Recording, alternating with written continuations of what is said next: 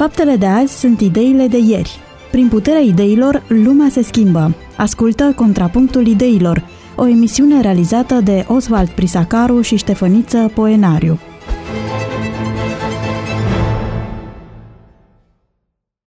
Pe 94,6 FM, de la această oră, dragi ascultători, Radio Vocea Speranței este din nou lângă dumneavoastră cu o nouă ediție a emisiunii Contrapunctul Ideilor. Oswald Prisacaru, împreună cu invitatul său permanent, pastorul Ștefăniță Poenaru, vă oferă o nouă ocazie de a asculta, zicem noi, emisiuni interesante, dezbateri, opinii, câteodată sincron, alte două ori în, în opoziție, dar în final ajungem de obicei la o concluzie care este în armonie cu ceea ce spune Dumnezeu.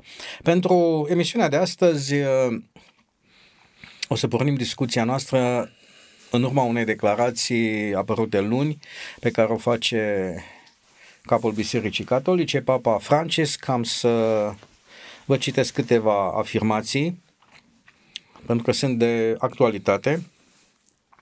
Papa Francis a criticat luni colonizarea ideologică care, în opinia sa, are loc în unele instituții publice, considerând-o expresie a culturii anulării. În numele protejării diversității ajungem să ștergem sensul oricărei identități, a spus suveranul pontif în discursul său adresat corpului diplomatic. Asistăm la dezvoltarea unei gândiri unice care este menită să nege istoria, sau mai rău, să o rescrie pe baza unor categorii contemporane, în timp ce orice situație istorică trebuie interpretată în funcție de hermeneutica vremii apropo de hermeneutică și de emisiunea noastră de data trecută. Cred că aceasta este o formă de colonizare ideologică care nu lasă loc libertății de exprimare și care astăzi ia tot mai mult forma unei culturi a anulării care invadează multe domenii și instituții publice. Potrivit capului Bisericii Catolice, acest lucru tinde să reducă la tăcere pozițiile care apără o idee respectoasă și echilibrată a diferitelor sem- uh, sensibilități. Comentariile papei par să se refere de asemenea la controversele din Europa și din Statele Unite cu privire la îndepărtarea unor statui și a unor personalități istorice din cauza trecutului lor colonial a interzicerii unor opere din literatură și din cinematografie sau a rescrierea acestora. Înainte de a vă da cuvântul domnului pastor, să ascultați unul din comentariile făcute de un cititor al acestui articol. Acesta este unul din momentele când sunt mândru că sunt catolic. Știu, mândria este un păcat, dar tot nu mă pot abține să nu fiu un pic mândru. Și îmi întărește părerea că după ce tragem linie și calculăm, Biserica Catolică va rămâne cel mai mare stăvilar în calea culturii distrugerii, culturii neomarxiste care macină Occidentul. Mă refer la nivel de Occident, nu la nivel de județ sau de oraș din România. Deci, domnule pastor, două teme introduse, să spunem, pe de o parte reacția Bisericii Catolice în fața acestui nou marxism care a invadat spațiul european, cultural european și agenda multor discuții în ultimile luni, inclusiv în preajma Crăciunului, țineți minte toate discuțiile acelea, și, pe de altă parte, al doilea punct, reacția unor cititori. Cum interpretați, pe de o parte, poziția Bisericii Catolice în fața acestui atac uh, neomarxist, nici nu știu, e postmodernism, e suprarealist, nu știu cum să-l numesc, pentru că nici nu știu de unde se naște și de ce se naște. Pe de altă parte, poziția Bisericii Catolice aproape singulară în fața acestui curent în raport cu celelalte voci, uh, nu neapărat religioase, civice, culturale. Păi spiritul este mai puțin postmodernist, pentru că dacă ar fi postmodern, uh, diversitatea ar fi acceptată sau ar fi mai promovată decât, uh, poate este chiar opus, poate dăm chiar spre modernitate.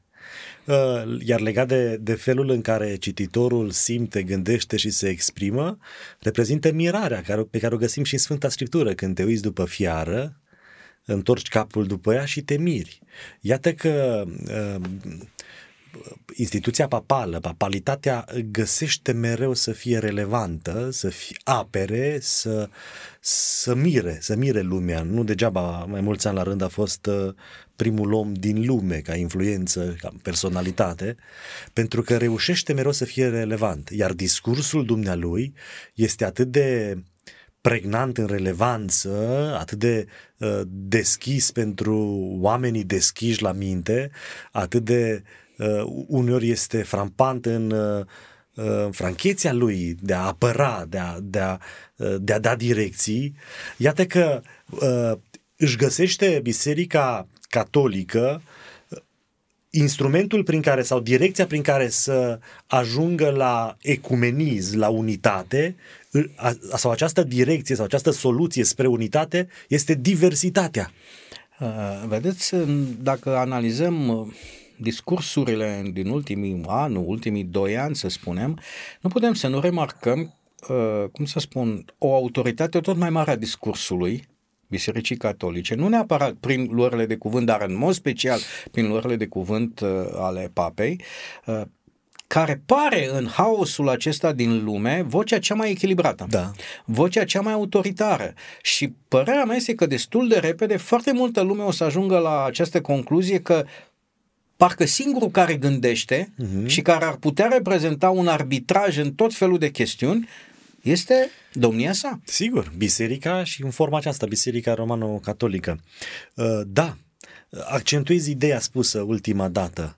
Uh, ecumenismul acesta căutat sau uh, încercarea lumii, societății, mediului politic prin spiritul acesta neomarxist este tot de a ajunge la un guvern unic, la o nouă ordine mondială, la o resetare în care să devenim una. Foarte interesant este că uh, ecumenismul reprezintă exact aceeași încercare de a deveni una. Însă, pe, în planul acesta administrativ, laic, în raport cu religiosul, uh, există, din perspectiva Bisericii Catolică, și componența aceasta a religiosului, a spiritualității. Însă metoda este diferită. Dacă neomarxismul încearcă să impună, să ia libertăți, iată că mișcarea aceasta prin Biserica Romano-Catolică este o mișcare în care o, se oferă libertăți. Libertățile sunt apărate dreptate. Uh, mai mult decât atât, e, apare o nouă paradigmă, o, o redefinire a unității, a ordinii mondiale. Putem fi una, deși nu suntem. Uh, de obicei, ideea aceasta de unitate este în strânsă armonie cu ideea de, de egalitate. Suntem pe același nivel, uh, așa a pornit egumenismul, ne concentrăm pe lucrurile comune, nu accentuăm diversitățile, dar în ultima vreme aparițiile publice, singulare aș spune, pentru că celelalte voci spirituale, al celelalte culte majore, nu se fac auzite. Nu cred că n-ar avea ce spune neapărat, sau nu gândesc, dar realitatea este că în mediul politic și are de-a face cu istoria Bisericii Catolice, luările acestea de poziții, uh, la un moment dat va fi evident că această unitate egumenică va semăna cu uh, fuziunea a două partide prin absorpție, cunoașteți termenul. Bun. Adică Bun. nu este o fuziune printr-o alianță între doi, ci unul mare uh-huh. se unește cu un umititel hap pentru care cinci primari, Corect. șapte consilieri și nu știu ce. Adică din ce în ce este mai evident că acest egumenism va fi una de evident în jurul. Bun. Deci în discurs uh, papa recunoaște, adică acceptă diversitatea. Acceptă ca tu să fii una cu, cu el sau acceptă ca tu să fii una cu ea, cu Biserica Romano-Catolică, te acceptă așa cum ești, consideră că tipul acesta de relație poate forma o unitate, deși Biblia spune că nu, dar și bunul simț spune a fi una înseamnă a fi una, nu a fi altfel, da? Uh, la nivel de discurs se acceptă această uh, diferență, dar în realitate scopul este cel spus de dumneavoastră. Pentru că atât de mare este Biserica Romano-Catolică, cu o cultură, cu o tradiție, cu o forță inimaginabilă, încât toți sateliții mici care vin lângă, în realitate vor fi absorbiți. Adică nu va fi cultura uh, luteranilor uh, adăugată culturii catolice, uh, o, va forma, formând o cultură nouă, ci în realitate se șterg identitățile. Dar metoda e diferită. Dacă prin neomarxism încercăm să impunem și să furăm libertatea, iată că prin metoda aceasta le oferim toată libertatea, le apărăm libertatea, dar rezultatul este identic. Oricum vom ajunge la spălarea unor identități. Asta spune Biblia că va fi un rezultat identic câte vreme crede în Biblia. Da. Uh, deci am uh, tema pe care vreau să, de fapt, să o dezbatem, să o intitulăm, avea o primă parte numită creștinismul nefuncțional. Dar declarația aceasta care am citit-o luni pe 10 ianuarie a fost, uh, cum să spun, ce aveam nevoie ca să fac o introducere, pentru că în lumea occidentală dezbaterea cu privire la rostul și locul religiei în spațiu public uh, este de obicei un discurs antireligios. Adică biserica trebuie să stea între pereții uh, locașului de, în de privat. Cult, catre, privat, orice chestiune.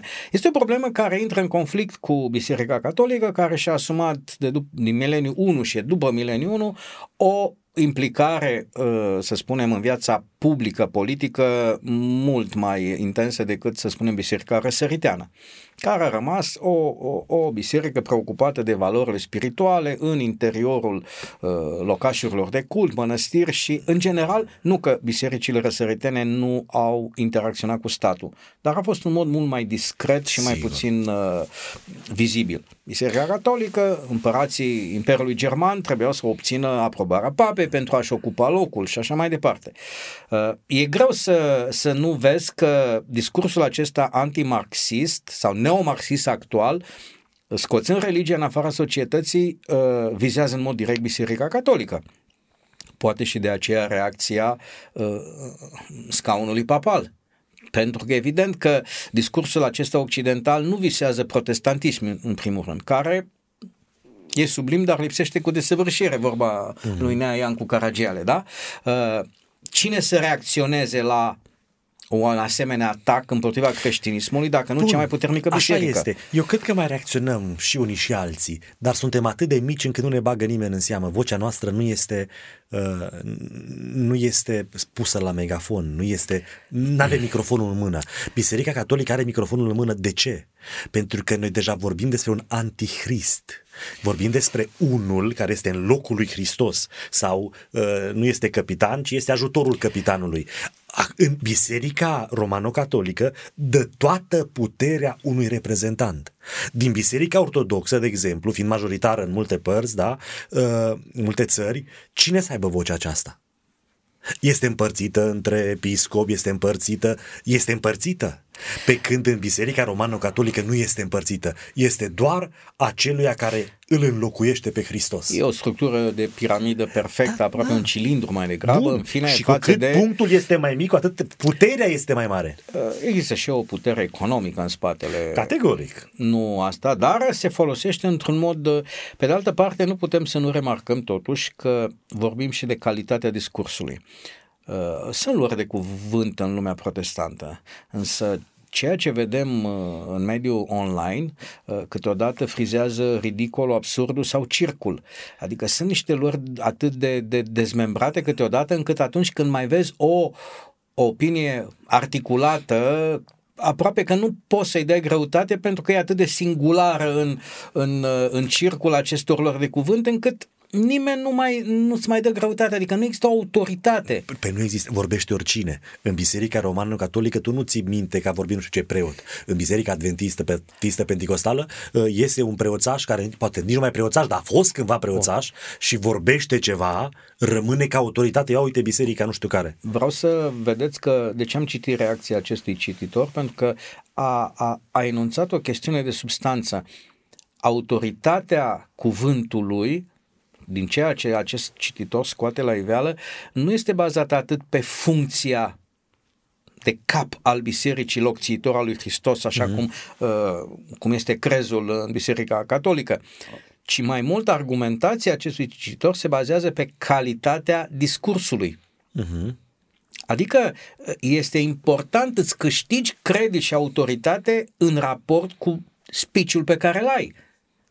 Pentru că multe figuri publice în România ocupă niște scaune și niște funcții care au autoritate, dar calitatea discursului este de așa natură încât uh, treci mai departe. Deci, nu știu dacă lucrul acesta este neapărat profetic, este biblic, este... Uh, pentru că de multe ori noi credem că lucrurile în Biblie se întâmplă pentru că au fost profetizate sau au fost enunțate. Au fost enunțate pentru că au fost precunoscute. Nu știm dacă din perspectivă biblică persoana acestui uh, înalt conducător, cel mai înalt conducător, va fi acela care pune capăt uh, istoriei, dacă așa mm-hmm. merg lucrurile. Uh, ceea ce știm este că lucrul acesta se va întâmpla în jurul Instituției. instituției. Uh, Dar toate arată că lucrurile sunt foarte bine articulate, foarte bine construite și din perspectiva creștinismului în acest moment, apărătorii valorii creștine care au greutate provin din acest mediu. Da, dar discursul este foarte creștin oare?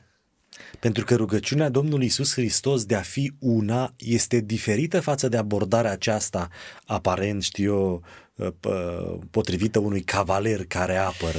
Noi trebuie să facem uh, distinție între ceea ce credem că se va întâmpla pe baza cuvântului lui Dumnezeu și o analiză hermeneutică la rece a unui discurs într-un anumit punct. În acest moment, dacă analizezi acum și multe discursuri din urmă, nu vezi nimic dincolo care să te pună în gardă. Sună foarte trăgător, pentru că de obicei așa este ispita. Mm-hmm. Nu vezi pericolul decât după ce nu mai ai cum să leviți. Așa este și acest discurs. Din, din punctul meu de, de vedere este impecabil și numai un bun cunoscător. Un bun cunoscător, dar care ar fi catalogat de niște medii culturale, raționale, Radical. educate, ca fiind uh, un habotnic. Mm-hmm. Pentru că discursul și mesajul în acest moment nu poate fi suspicionat de niciun fel de interes ascuns. Dacă mi-argumentați La, la cu... nivel public, da. Adică la spun, nivel public. spune de ce nu. Da? Spune exact. de ce nu una, spune de ce să nu iubim, spune de ce nu ar fi bine să căutăm ceea ce ne unește și nu ceea ce ne diferă. Categoric. Uh, pentru că contestatarii uh, creștinismului ca uh, religia, lumea creștină să ocupe un loc sau să reprezinte un reper în societate, au de partea lor foarte multe uh, exemple, uh, pentru că evaluarea unei religii prin prisma istoriei și a faptelor comise în numele acestei religii uh, are concluzie neplăcută. Creștinismul ne spune în Noul Testament dacă te-a lovit cineva peste un obraz, tu nu-i răspunde, întoarce și celălalt obraz. Asta spune creștinismul, da? Te uiți la ce s-a întâmplat în numele lui Hristos, doar la, cru- la cruciade, că tot am vorbit de ele, și te întrebi, acești creștini cu crucea lui Hristos pe steaguri nu știau chestiunea aceasta? Uh, dacă ești creștin, uh, nu trebuie să trăiești valorile creștinismului? Deci, uh, apologeții scoaterii creștinismului din societate nu sunt focusați pe combaterea neapărat a dogmelor creștinismului ca fiind incorrecte, ci printr-un contrast între viața creștinului, faptele creștinului în numele religiei sale și propriul crez. Se întâmplă și astăzi, credeți, în lumea protestantă mai ales, o asemenea ruptură? Eu cred că miza sau problema nu este ruptura aceasta, pentru că cei care au interesul de a scoate sau de a arunca în privat sau în absurd valoarea creștină sau valorile creștine, nu urmăresc, nu urmăresc dogma din perspectiva bisericilor tradiționale sau învățăturile din perspectiva, doctrinele din perspectiva bisericilor protestante, neoprotestante și văd o discrepanță și pentru că văd o discrepanță, ar fi mai rău dacă ar fi așa.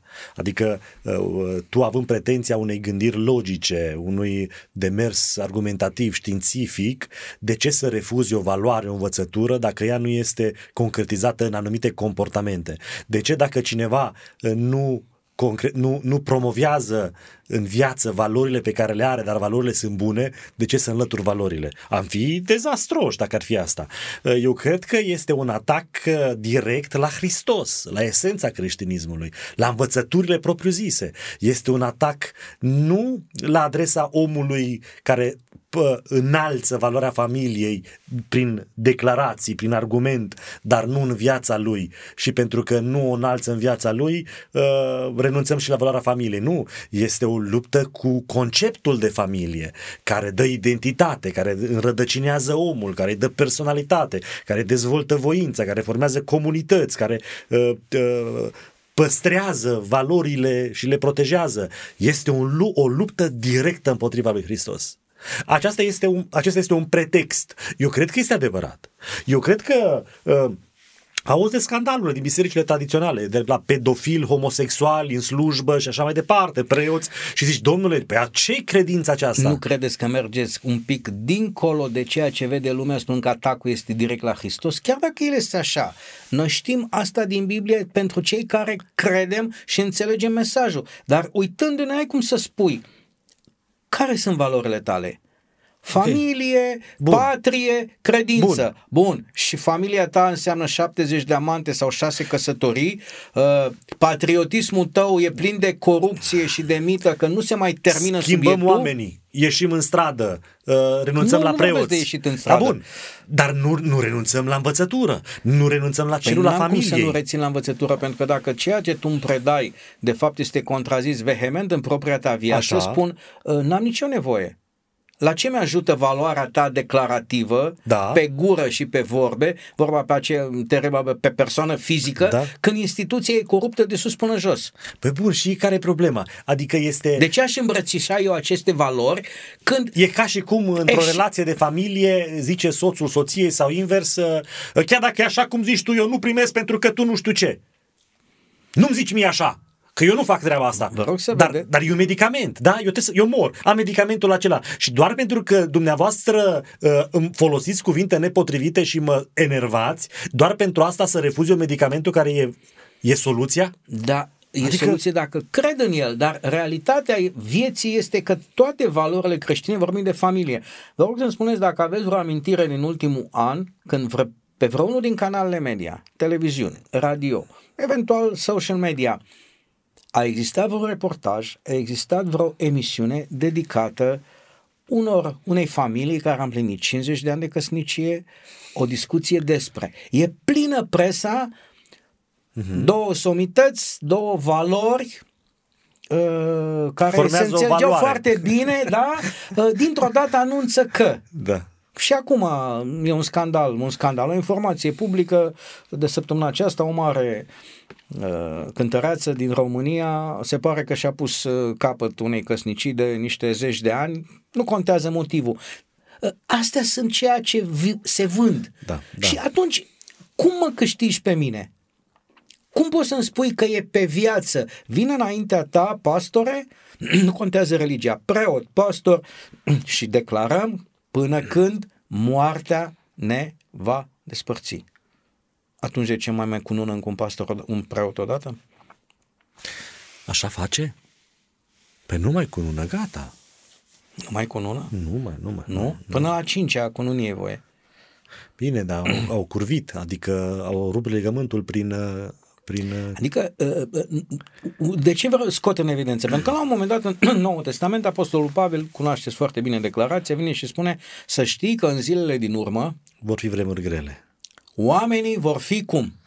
Iubitori de oameni, empatici, Urmează iubitori de niște, bine. niște adjective care aproape nu pot fi Da. uh, enunțate în public uh, pentru că sunt Iubitori extrem mai de mult tari. de plăceri Cer decât de Așa. Dumnezeu. A, adică, și nu asta este imaginea noastră.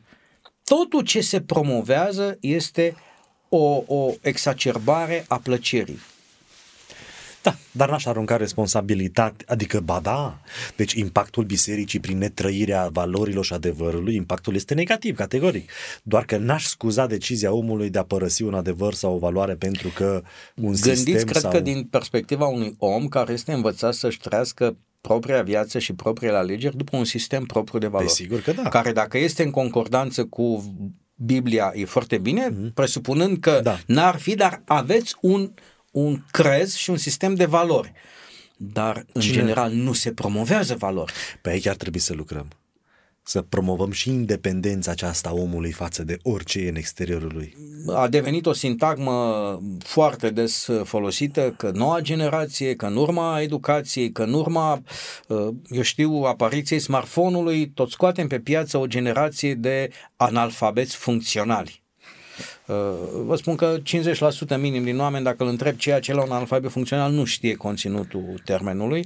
Uh, Chiar uh, discutam recent cu, cu un profesor la facultate de drept din București care îmi spunea ce dramă va fi de prin 2024 cu sistemul acesta online și cum pe tehnică ei sunt păcăliți și știu lucrul acesta, au obținut studenții dreptul de a închide camera și sonorul din diverse motive, că suntem acasă, uh-huh. restul familiei, copii, gălăgie, uh-huh. etc., etc., studenții sau... Și e suficient să te loghezi, să existe un microfon tăiat și o uh, cameră tăiată, cunoașteți imaginea și noi la întâlnirile pe Zoom ale uh, diverselor comitete din biserică pățim același lucru, tăiem, dar interesant a fost, după ce am terminat cursul, spune, am lăsat legătura deschisă încă două ore.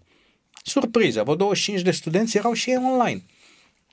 Adică e da, evident că erau plecați au de uitat, mult. Au uitat și a spus, de... o să vedeți, roadele acestui sistem se fură singur, vor absolvi în 2024, 2023 și vor fi complet analfabeti funcțional. Și îmi spunea de ce. Folosirea smartphone-ului în detrimentul lecturii îi face să nu poată face judecăți de valoare. Uh-huh. Nu știu, nu știu și învățământul nu... Imaginația nu se dezvoltă nu se deloc dezvoltă. și imaginația Un învățământ, o, o, o, o, nu învățământ, să nu vorbesc instituțional, dar uh, rolul educatorului de la școală sau din biserică, cred că vă asumați rolul de educator. Sigur. Este acela, cred eu, de a-l face pe elev Independent. Independent, adică să poată judeca. Să gândească. Să gândească. Și să ia decizii ancorate într-un crez, într-un sistem pe care și-l creează. Da, este greșită imaginea aceea în care uh, eu identific biserica uh, într-o postură în care nu mă aflu și eu sau ca ceva diferit față de mine. Adică noi ar trebui să spunem, da, noi trebuie să fim independenți față de biserică, nu ascult eu glasul bisericii pentru că este rosit de biserică. Dar deja este o detașare, este o îndepărtare de biserică. Eu sunt parte din biserică. Adică independența mea față de orice glas din afara mea sau din afara scripturii pe care o asimilez, de fapt conduce la o însănătoșire a bisericii.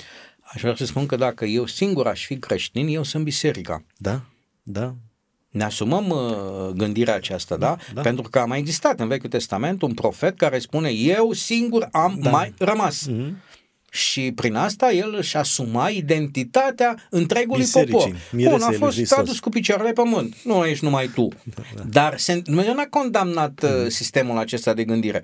Și de ce, dacă am ajuns aici, uh, acum două zile a fost o discuție interesantă pe Facebook uh, între legat de o postare a unui personaj pe care îl cunoașteți, care spune așa, degeaba te rogi tatăl nostru dacă nu poți să spui tatăl meu.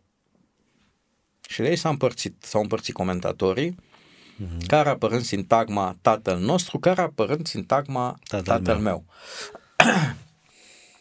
și atunci vă provoc să răspundeți mai la chestiunea aceasta. Uh, trebuie să mă rog tatăl nostru, fiindcă așa ne-a învățat Domnul Hristos, deci a existat un gen de uh, răspuns categoric. Din moment ce Hristos așa a zis să vă rugați, ieșiți din orice polemică, respectați, nu mai puneți întrebări neapărat. La întrebarea cum să ne rugăm, Mântuitorul spune, Tatăl nostru care ești în cer. Treceți peste. Alții care au spus, degeaba e Tatăl nostru dacă nu e Tatăl meu. Uh-huh. Dacă în rugăciune m-aș ruga și aș spune, da. Tatăl meu care ești în ceruri, ar fi un sentiment egoist. Am înțeles uh, ideea. Uh, dezbaterea, da? Da. Tatăl nostru. Întrebarea a fost pusă din partea unor ucenici. Când au văzut ucenicii cum se roagă Domnul Isus Hristos, au zis, wow, păi dacă așa se roagă cineva, păi înseamnă că noi nu știm să ne rugăm. Și a zis, domnul învățătorule, învață-ne să ne rugăm. Învață-ne. În contextul acela în care Dumnezeu își învață clasa, își învață elevii, le spune, uh, dragii mei, când vă rugați să spuneți așa, Tatăl nostru, pentru că este o abordare, uh, este o abordare a unui colectiv. Cu niciun chip rugăciunea Tatăl nostru nu este, nu ne oferă uh, un tipar al unei rugăciuni fixe motamo pe care noi trebuie să o repetăm nu de fiecare o mantră. dată. Cu niciun chip. Ci ne oferă niște principii pe care aplicându-le noi să le putem pricepe. Este la fel cum sunt rugăciunile sau cărțile de rugăciuni. Da? Sunt tot felul de rugăciuni numai Tatăl nostru și sunt inventate multe în biserici tradiționale și oamenii le iau și le citesc. Și acum ne culcăm. Ce zicem? Doamne, îngerașul meu. Nu. Sau uh, la culcare, înger, îngerașul meu. La mâncare, uh, când facem bine dacă le citești, nu că fac rău, îți fac bine, pentru că tu citindu-le este ca și cum ai citit din Biblie și te apropii de o valoare.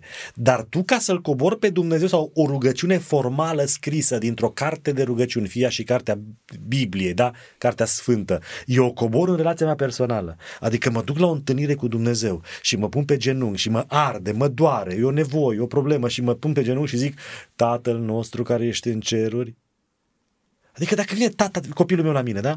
Și începe să zică tatăl nostru și el e singur. Adică nu e normal.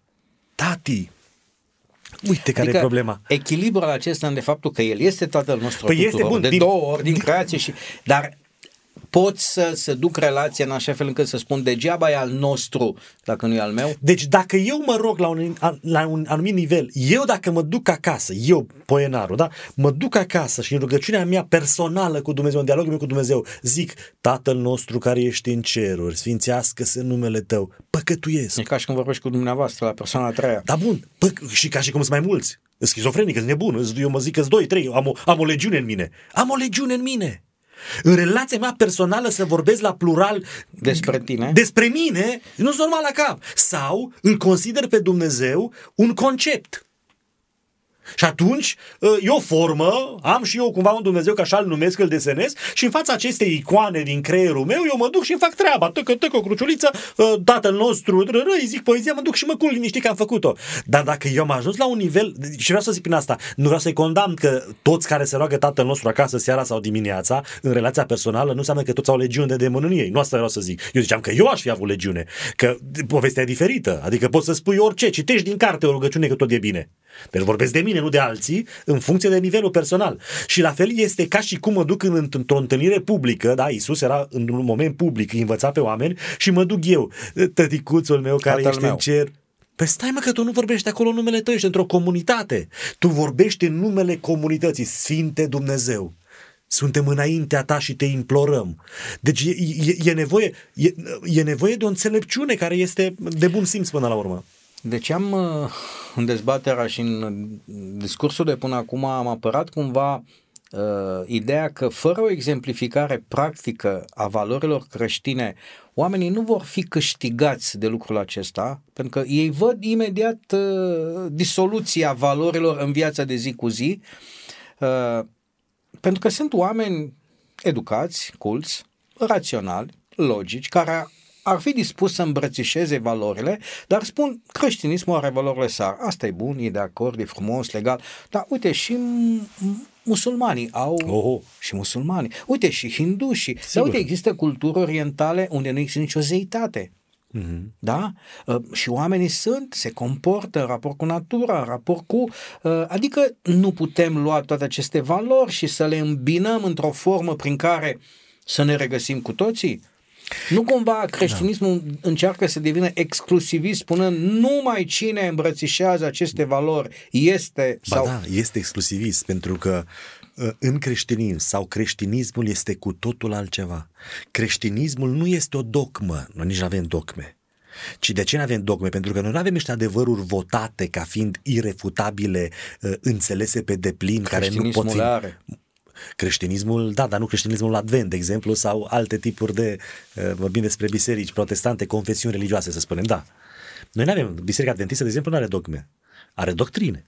Adică are niște învățături, își găsește limita, nu votează biserica în sensul de un adevăr absolut care nu poate fi înțeles mai bine sau modificat, care orice altă uh, orice alt adevăr care ar intra în conflict cu acel adevăr a priori cunoscut devine erezie, da? Și astfel oamenii devin, uh, devin eretici, uh, apostați și așa mai departe. Noi nu considerăm uh, Când am spus creștinismul este exclusivist, este. Uh, mă gândesc la creștinism așa cum este el acum pentru că ce sunt 20 de, ce? de milioane da. care gravitează ca un Pluto în jurul unei Haide, biserici de sute de milioane? Ce tare sunteți, dacă e chiar ca un Pluto, suntem ceva, dar nici, nici no. Pluto. Nu? A, vă referiți la omul din desene animate, de la... nu la planetă. Uh, adică, vedeți, pentru că dar de ce e că n-am terminat? De ce este exclusivist? Uh, nu pentru că învățăturile acestea sunt exclusiviste. Uh, uh, ca o diferență față de celelalte credințe, creștinismul face referire nu la o dogmă, la un adevăr, ci la o persoană. Deci, Hristos este adevărul. Și foarte interesant este că spune, eu sunt calea. Adică și adevărul ăsta este o cale, nu este un punct pe care îl atingi. O continuă creștere și o relație cu Dumnezeu. Este viața, deci este dinamică. În sensul acesta, lucruri bune găsim peste tot. Dar aici nu este vorba în creștinism despre lucruri, despre filozofii bune, concepte bune pe care le găsim. Da, le găsim. Ci în creștinism noi vorbim despre o relație. Adică în multe alte credințe oamenii nu cred atât de mult că vaca aia este zeu sau reprezintă o altă vacă din nu știu unde care este zeu sau nu fac referire la anumiți zei, da, Shiba sau alți zei, da? Ca, ei sunt, nu, sunt niște concepte, se acceptă, uh, dar uite ce învățături bune și uite cum ne schimbă. Pe când Hristos nu este un concept ci noi în spatele acestei religii găsim un om ca noi, Isus Hristos, care s-a făcut om fiind Dumnezeu. Deci în spatele omului Dumnezeu, Isus Hristos, găsim un Dumnezeu. Simte, iubește, crede, vorbește, se bucură, se întristează, iar noi intrăm într-o relație cu el. Instant am în timpul discursului nostru mi-au venit trei texte în minte care, pe care vreau să le demontați uh, în raport cu ideea că Dumnezeu totuși este un Dumnezeu exclusivist. Uh-huh. Pe de o parte, porunca a treia. Eu sunt un Dumnezeu gelos. Să n-ai alți Dumnezeu în afară de mine. Pentru că dacă ai, ai sunt niște consecințe. Da.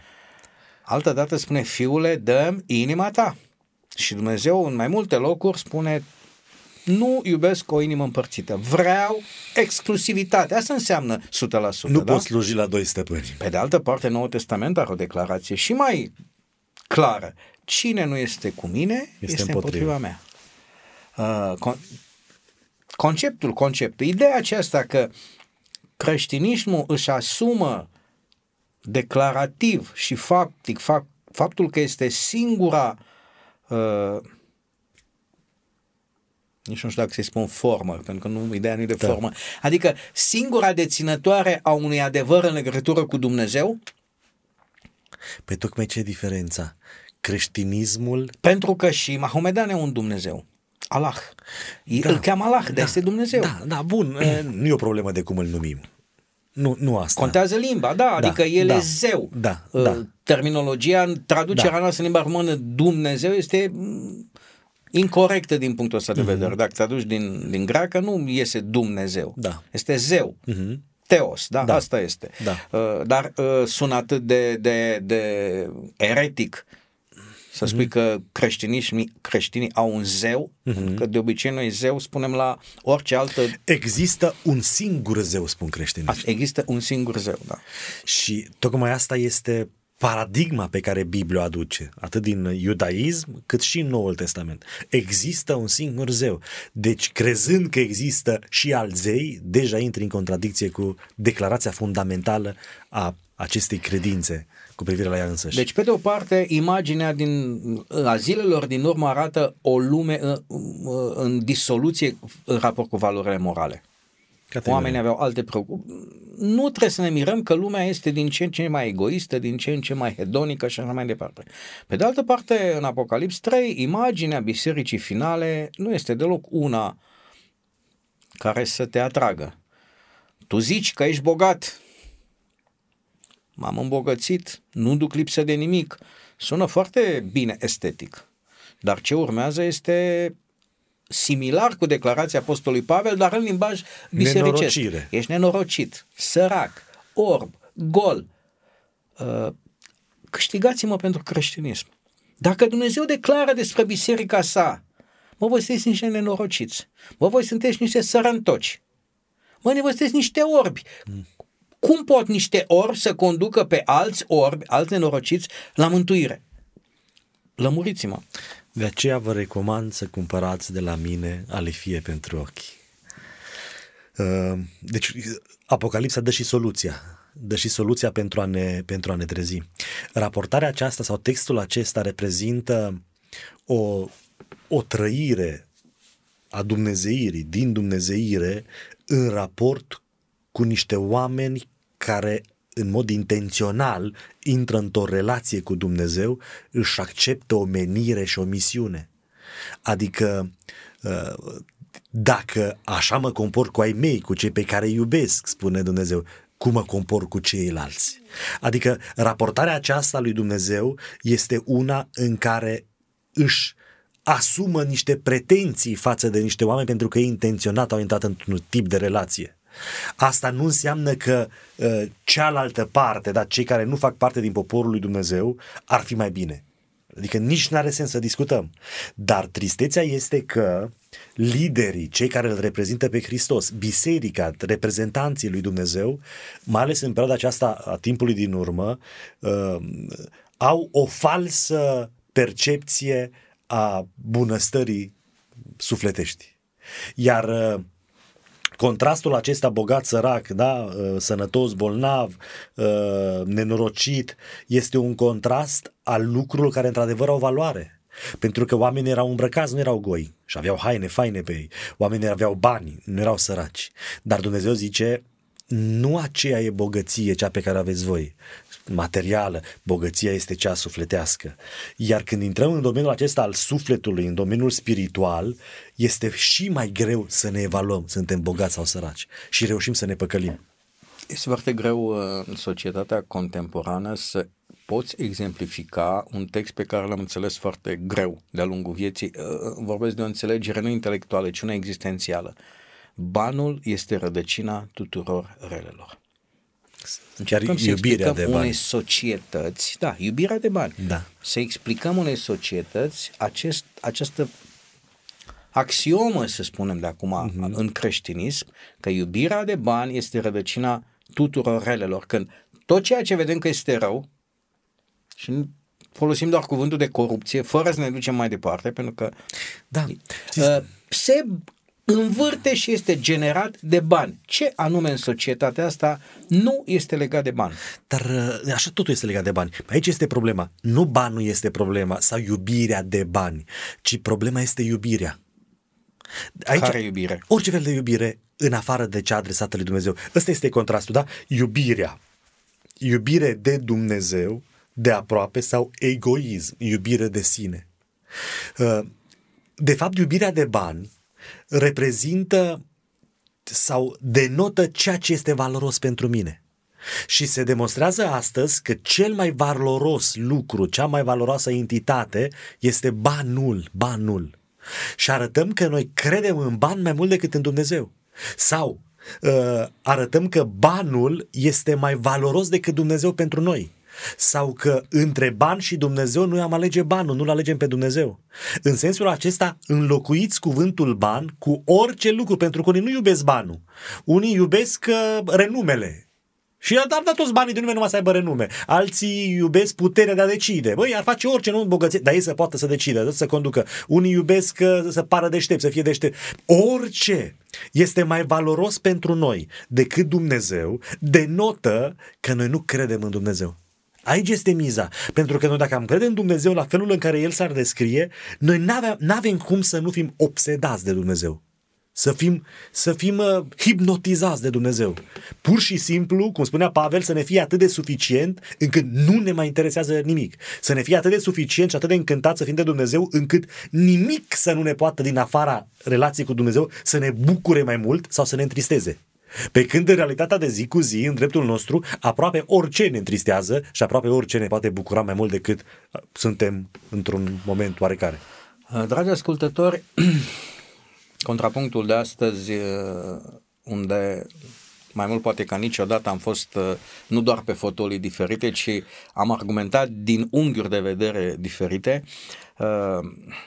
Este o tentativă a noastră de a, vă, de a vă influența într-un fel uh, începutul de an și mai ales de curs, uh, modul în care decurge tot anul acesta. Săptămâna trecută am discutat uh, în emisiunea Înțelegi ce citești nevoia de a conștientiza că simpla forma creștinismului nu aduce beneficii. Simpla lectură, uh, eu știu, intonare sau citirea unor rugăciuni pe care nu le simt și care nu exprimă nevoie personală, nu rezolvă și nu aduce niciun fel de încărcătură spirituală. Uh, emisiunea de astăzi, din nou am supus uh, discuției o imagine reală uh, oarecum neplăcută, aceea contrastului între declarațiile valorilor creștinismului, între conceptul frumos, unitar, articulat, uh, bine susținut uh, dogmatic, al oricărei biserici creștine în ansamblul său și pe de altă parte realitatea vieții de zi cu zi a unei societăți care probabil peste 99% este în întregime creștină că e ortodoxă, că e catolică, că e greco-catolică, protestantă, dar România este o țară poate cea mai creștină și mai religioasă ca, uh, țară din Europa. N-ai cum să nu vezi că totuși uh, marasmul în care ne mișcăm uh, din punctul ăsta de vedere al valorilor care sunt promovate n-au nimic de a face cu creștinismul. Așa că dorința noastră a fost de a vă face conștienți că nu e suficient să fi fost botezat în copilărie, sau la vârsta adultă, dacă nu-ți asumi valorile, dacă nu-ți asumi uh, o trăire conform unui sistem pe care ți l-ai însușit și devine a tău indiferent de, de ce zice societatea, de alte norme care sunt uh, propuse. Uh, am dorit din toată inima ca valorile creștinismului să nu mai fie nefuncționale, ci chiar să funcționeze în societate. Suntem foarte mirați când din când în când apare câte un ONG care face ceva bine societăți studențești sau alții, alte persoane care dau de mâncare celor săraci, ar trebui să fie un lucru natural. Oricum, cei care uh, avem ceva pe masă suntem mult mai mult decât cei care n-au nimic. Uh, faptul că nu suntem deloc atenți la nevoile societății, modul în care ne tratăm animalele de companie, uh, oricare alte valori arată că creștinismul este cel mult uh, o, o teorie, un sistem în care ne-am născut, pe care îl practicăm, e frumos de Crăciun și de Paști să te duci la biserică, e frumos, atmosfera, mai un sfânt, mai altul, ocazie de a petrece cu familia de unul singur, dacă asta este învățătura creștinismului, e puțin, nu, domnule pastor? Foarte.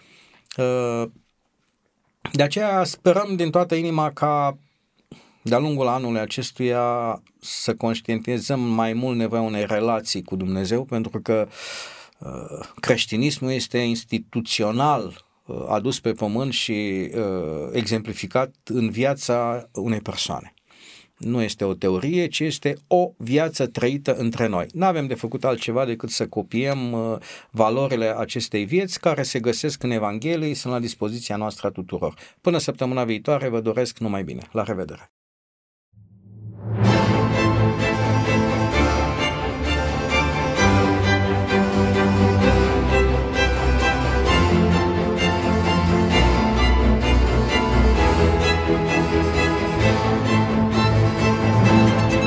Faptele de azi sunt ideile de ieri. Prin puterea ideilor, lumea se schimbă. Ascultă Contrapunctul Ideilor, o emisiune realizată de Oswald Prisacaru și Ștefăniță Poenariu.